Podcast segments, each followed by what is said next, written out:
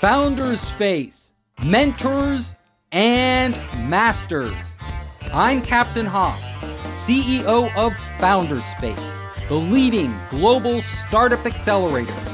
I'm also author of the award winning books Make Elephants Fly, Surviving a Startup, and The Five Forces. We are here today with Patty Block, CEO of the Block Group. Patty has a special mission. It is to help women earn more with less stress. Even if you're not a woman entrepreneur, you can learn a lot from Patty. Patty, welcome to the show. Thank you. I'm glad to be here. I have brought you on this show because you have done a lot of research and you have a lot of experience working with female entrepreneurs really helping them increase their revenue, helping them with life issues, how to deal with their business without stress. Can you give our audience a little insight into your background and what led you down this path? So, this is the second company that I've owned, and the first focused on political consulting and lobbying. It was fascinating. I learned a lot, and I'd never do it again. But I learned a tremendous amount from teaching candidates, from doing political fundraising, from managing a lot of egos and working behind the scenes to help candidates get elected and then also to get issues heard from a lobbying standpoint. So my journey was difficult because I was 34 years old. I had a wonderful, thriving business and a surprise divorce with three little kids at home. So, because of that, I quickly realized I was on my own. I needed to close my company because it required so much travel, and I needed to stabilize things for my family. So, after eight years of having that business, I closed it. I grieved. I then went to work for an international school as director of development, and then I became director of operations. I always knew I was going to start my company again, but my motivation had changed. And part of that became I want to be that resource for other women business owners that are struggling with some of the same issues that I am. And I want to bring my experience in finance and operations to the small business market. So I started this company in 2006 and it's grown really nicely. And the focus has always been on helping women business owners to grow and scale their companies I work only with service companies. And, you know, the challenging thing that I've seen over the years is that our pricing is often a best guess, and everything is dependent on pricing. So it's a real challenge because we don't have a supply chain. We don't have specific expenses, and we're guessing at what we think our pricing should be. And as women, we undervalue ourselves and we underprice. And I started seeing how pervasive that was, and now focus specifically on helping women generate more revenue with less stress. I've heard this before that women often ask for less than men do. How do you change the mindset of the women you work with? What do you tell them to get them comfortable with asking in parity for what a man with similar capabilities is asking for for the services they're offering? Confidence and your belief in yourself. And I help build that muscle by doing specific things where I'm teaching them how to look at their value differently. It's really about what is your value and how do you communicate that? And that's actually the biggest roadblock for women business owners. Even if I can teach them how to do it differently, if they don't trust that they can adequately and efficiently and effectively talk about it and help their buyers understand the value that they bring, then they're going to avoid it. They're not going to talk about it. And that's a really common dynamic. Well, what I realized years ago is this undervaluing issue. And so I started doing some research. And one of the statistics that I ran across was that 62% of women rely on their businesses for their primary income. Only 88% of those businesses generate less than $100,000 in annual revenue.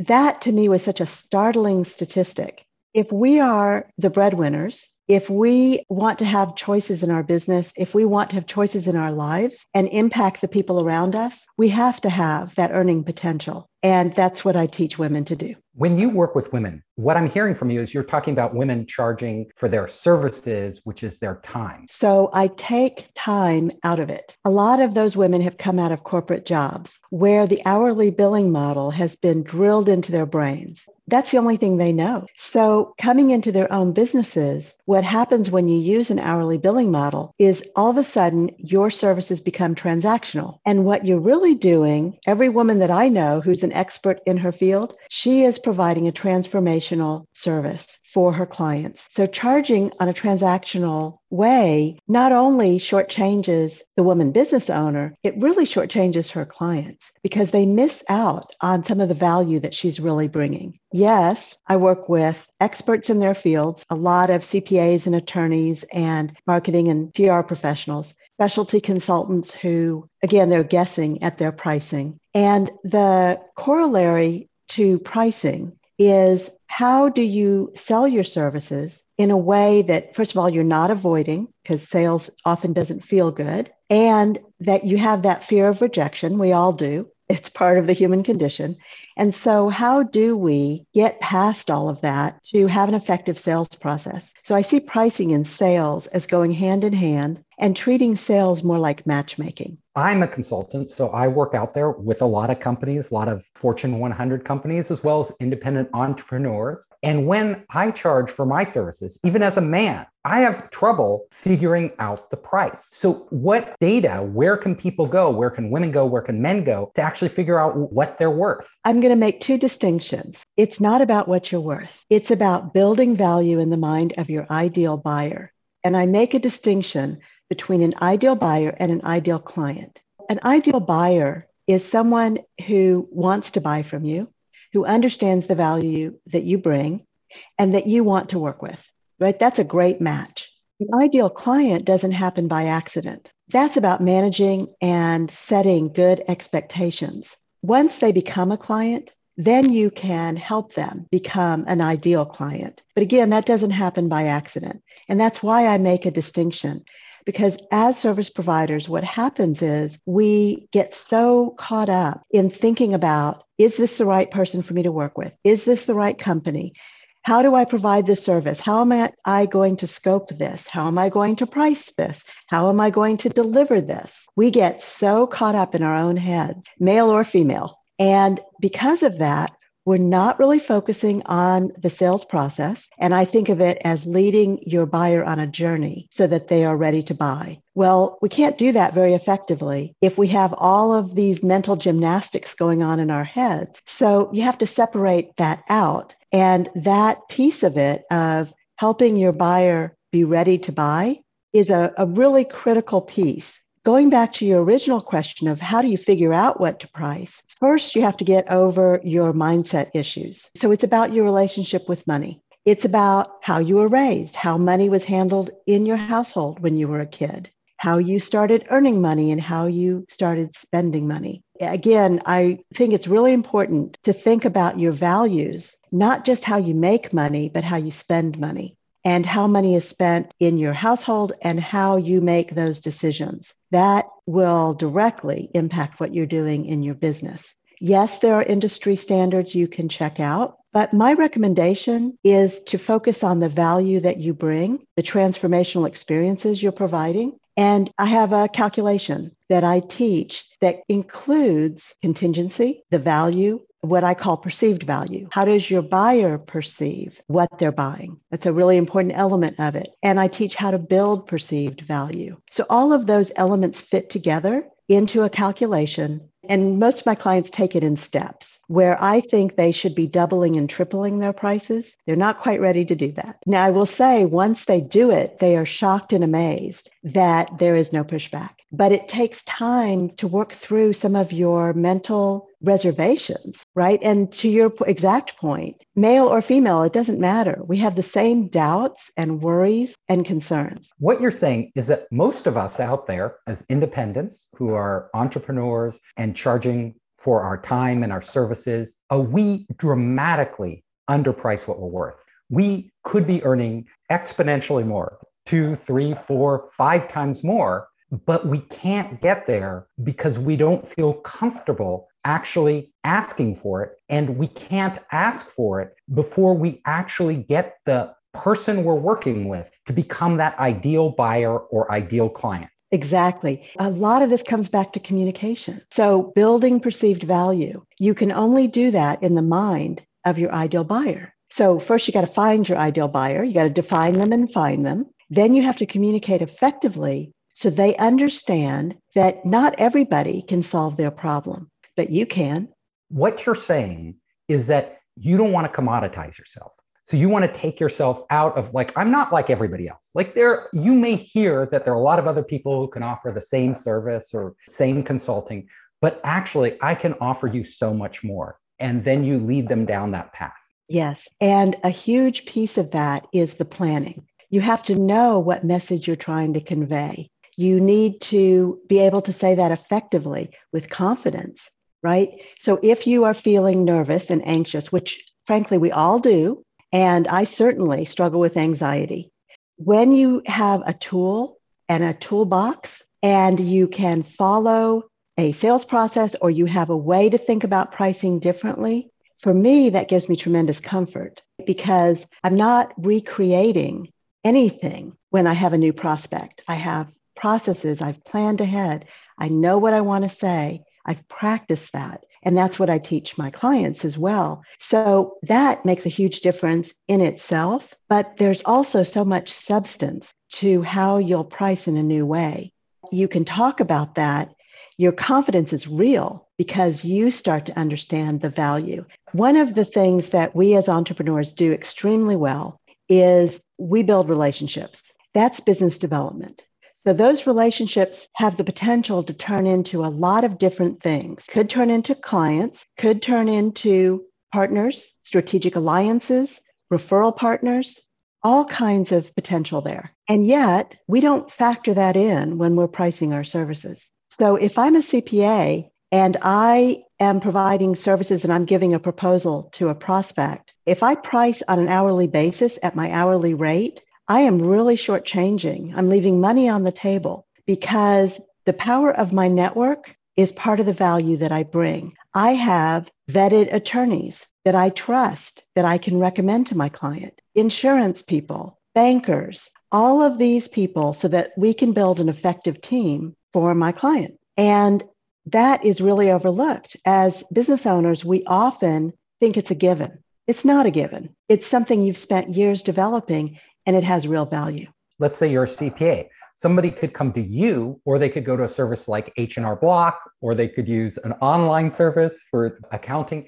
But you offer so much more because you have spent years and years and years developing very specific relationships that can bring a lot of value to your clients you also have experience that other people wouldn't especially a piece of software or a person at h&r block just kind of going through the, the online form you know like a robot and giving them that advice. So really the first step you gave cpa but it's true for everything is really understanding what you can offer what your special skills are what in throughout your life and your experience what you can bring to the table for your client. So identifying those communicating those to the client so that they really understand them, and then stepping in and saying, This is what I'm worth. Yes.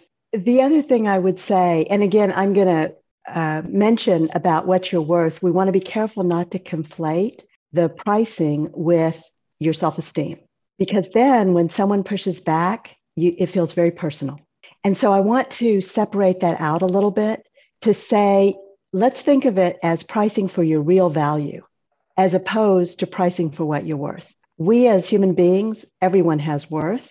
And I think it's gotten to be very common in the in our language to talk about what you're worth. And that's why I make that distinction. That's a really important distinction that you're making there. Because it's true. When I say what I'm worth, then all of a sudden I feel insulted if they offer me less. But that's that's negotiating is part of the process. So you you really want to divorce yourself. It's it's really not what you're worth but what value you can bring to the table. Absolutely. And the value that you build in the mind of your ideal buyer. Yes. So it's up to you to create that value in their mind. And if you can't do that you can't even ask for you know essentially what that value is worth Yes. And the other thing I'd like to share is an exercise that your audience can do today. And that is find a trusted person. It can be a business advisor, it can be a close colleague, but somebody who knows you and knows your business. And you both sit down, can be virtual, and you make a list of all of the things that you believe bring value for your partner that they bring to the marketplace and the value that they bring to their clients. And you ask them to do the same for you.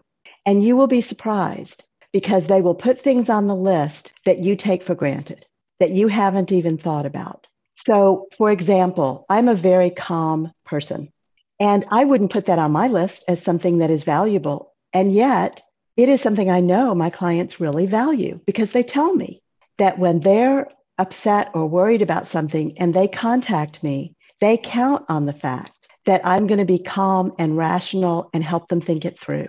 So go through that exercise with a, a, trusted partner and see what comes of it, because I think that will really help you to visualize what others see that is valuable about you. That's a really good point. You know, often I know a lot of entrepreneurs and even myself I just assume people know what I'm worth because I've done so much in my lifetime and they can go and they can read my bio. But reading a bio isn't the same as you communicating it and having a conversation with them and highlighting the value to them. I think people get confused like that. Just look at my bio. You can see, you know, I went to this university, I worked at this corporation, I did this and that. Those are just sort of generic things that don't really get at your value. One of the things I've seen for such a long time is an effect that I recently put a name to. I call it the broken cookie effect. When I was growing up, my mom would make these fabulous cookies. The whole house smelled good. It was warm. It was just these fabulous cookies. And all my growing up, I watched my mom eat the broken cookies. And it wasn't until I was a teenager that I finally thought to ask her, Mom, why do you always eat the broken cookies? Do they taste better? And she laughed and she said, No, I eat the broken cookies so you can have the whole ones. And I realized that is what we as women are doing in our businesses. We are eating the broken cookies. We pay everybody before we pay ourselves. We hire additional people, even if it means we can't take a paycheck. We are so focused on serving others and over delivering and giving that we forget to take care of ourselves. So, how you develop your business, I think of your business like a cookie jar, and JAR stands for Justified Additional Revenue. And that means sometimes as women, and I would imagine some men feel this way too, we feel as though if we're earning more, if we're bringing in more revenue, that somehow we're being greedy. Somehow we feel guilty about that. And yet, there, you can have such a huge impact as an entrepreneur when you're making more money. You have more choices, you have more power, so there are so many positives that come from that if you can get past that feeling greedy and guilty. That additional revenue that you're bringing in when you fix your pricing and you have a great sales process, that is really justified. You've earned that money and it affects everyone positively, everyone around you. Let's talk about fixing your pricing. Let's say most other people in your industry charge hourly. A lot of them charge hourly a lot of money because they don't want to be taken advantage of. You know, some clients will call you over and over and over. And if you do a fixed price, you can get locked in with this client and put a huge amount of time so that your hourly rate actually comes out really low. How do you deal with this? Boundaries expectations, setting expectations. Everybody has a little bit different process, but here's the foundational piece of what I teach. Have a process and don't create something new for every client. And I will tell you that's what most entrepreneurs are doing. Unless you have a product that has a set price, typically service providers, we're just creating it, we're making it up for every situation, for every different client. When you have a process and you've planned ahead, then part of how you're qualifying an ideal buyer is whether or not that process fits the ideal buyer. If it doesn't, and you have to do something extraordinary, that might not be an ideal buyer. Setting expectations and then managing that is what creates an ideal client. Doesn't happen by accident. So, because of that, you have a wonderful opportunity to teach your client how you can work together and what those boundaries are. When I am helping my clients price and calculate that, I do recommend putting in value as perceived by the buyer. So, for example, if somebody comes to you and says they need something done in 30 days, and normally you would spend 90 days doing that, they should pay a premium for that. Premium for fast, premium for urgent, premium for something that's out of the ordinary. We know because we, as consumers in the marketplace, we pay a premium if there's an urgent situation or something extraordinary. So your buyers should as well. That is really expected in the marketplace. If they come to you with a routine something and you've determined they're an ideal buyer, then when they become a client, part of that onboarding process needs to be to let them know. The way I do it is up to two meetings a month, unlimited calls and emails. And I want my clients to reach out to me because I don't want to do damage control. I want to help them on the front end of a problem so that we are not really caught in a crisis. So that is what my clients do is they reach out to me. I'm always thrilled when they do and I can help them on the front end. Also, going back to being calm, I can be somewhat detached. I don't have all the emotion wrapped up in what they're experiencing. That gives me that advantage of being able to think clearly and help them think it through and look at all the different aspects of that. In many ways, I function like an outsourced chief operating officer because I've, I'm bringing my experience in finance and operations to my clients with a special focus on pricing and sales. Now, what is one of the biggest myths about how to price yourself? I'm going to price based on what the market will bear. I hear it all the time. There is no such thing, especially for service companies. There is a price point for every buyer. And I use the example of Walmart, Macy's, and Neiman Marcus. In the retail sector, Walmart is relatively low priced. You can go in, you can buy virtually anything you can think of at Walmart. Macy's is a step up, higher quality, a little more expensive. Go into Neiman Marcus, which is a very high end store here in the US. When you go in there, you can expect to pay $1,000 for a blouse. It's designer, it's very high quality, and depending on what you care about as a buyer, you can buy a blouse in all three places.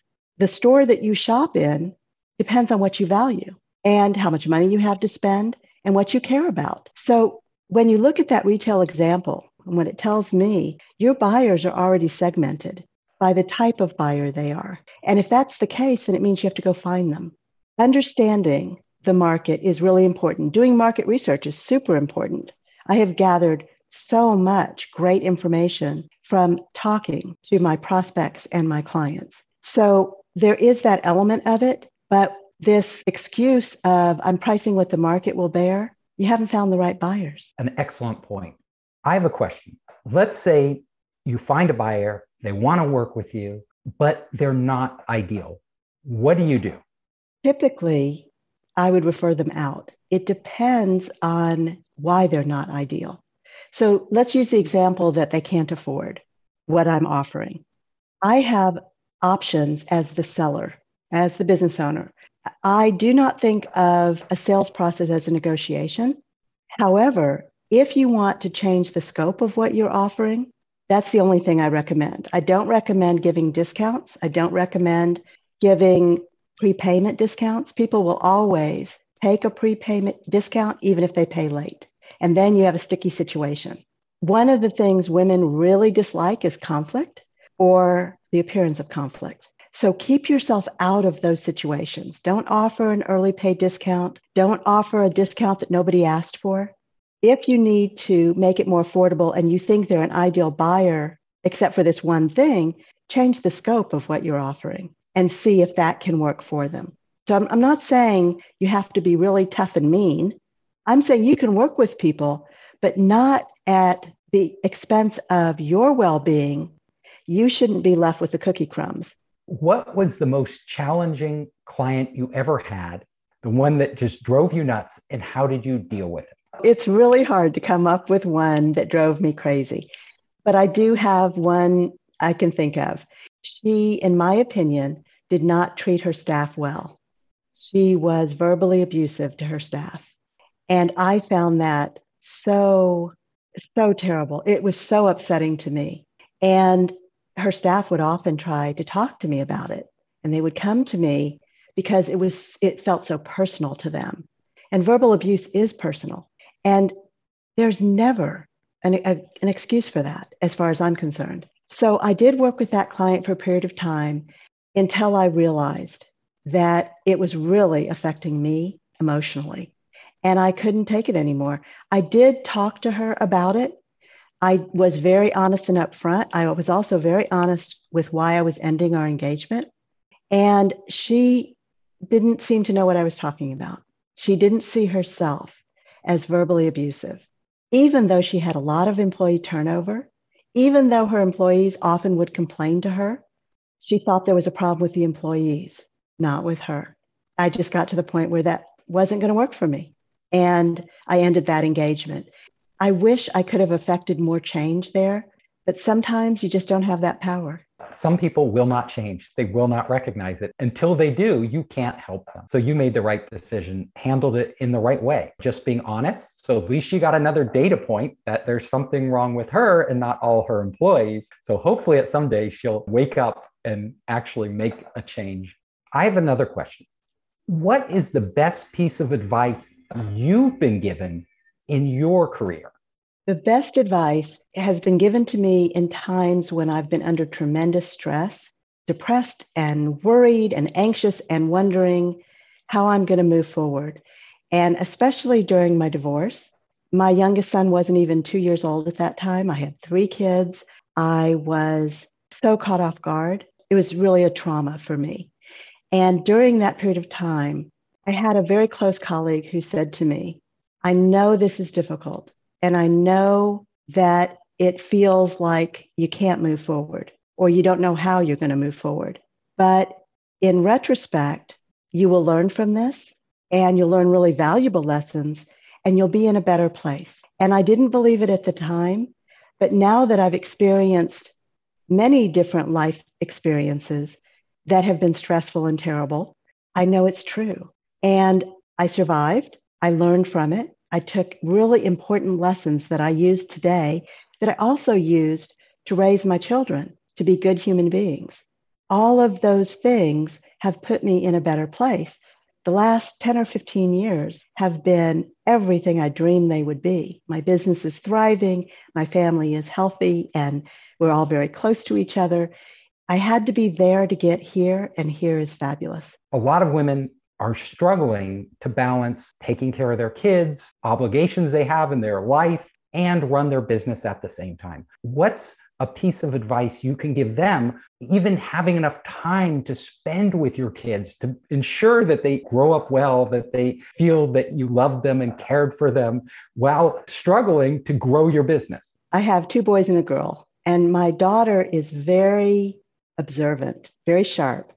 And one day as I was going through this divorce and I had taken the job at the international school, I was taking my children to school. And as I let go of my daughter's hand to say goodbye to her, she looks up at me and she says, Mom, why are you dressed like you have on makeup and your hair is fixed and you're all dressed up and all these other moms are in sweats? Why is that?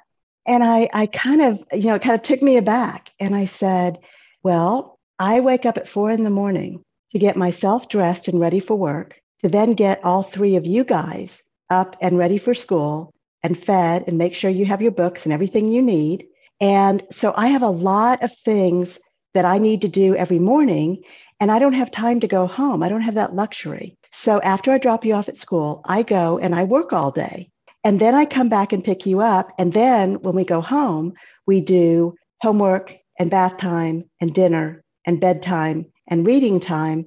We do all of those things. And that's my day. And I usually go to sleep between midnight and one in the morning. And she kind of looks at me and she said, Well, doesn't every mom do that?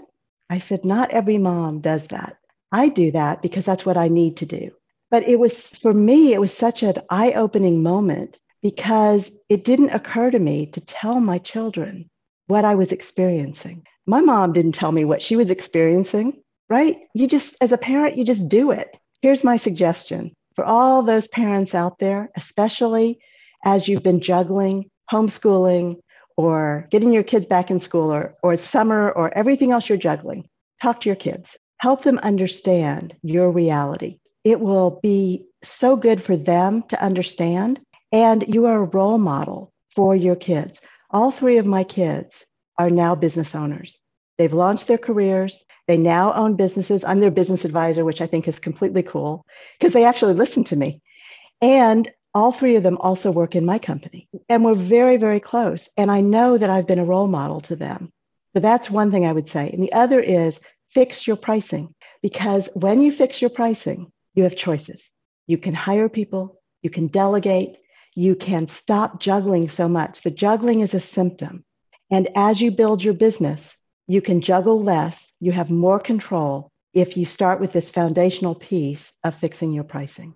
I can't believe it. All three of your kids work with you? They do. Wow, you must be a super mom for those kids to uh, stay so close. That is wonderful.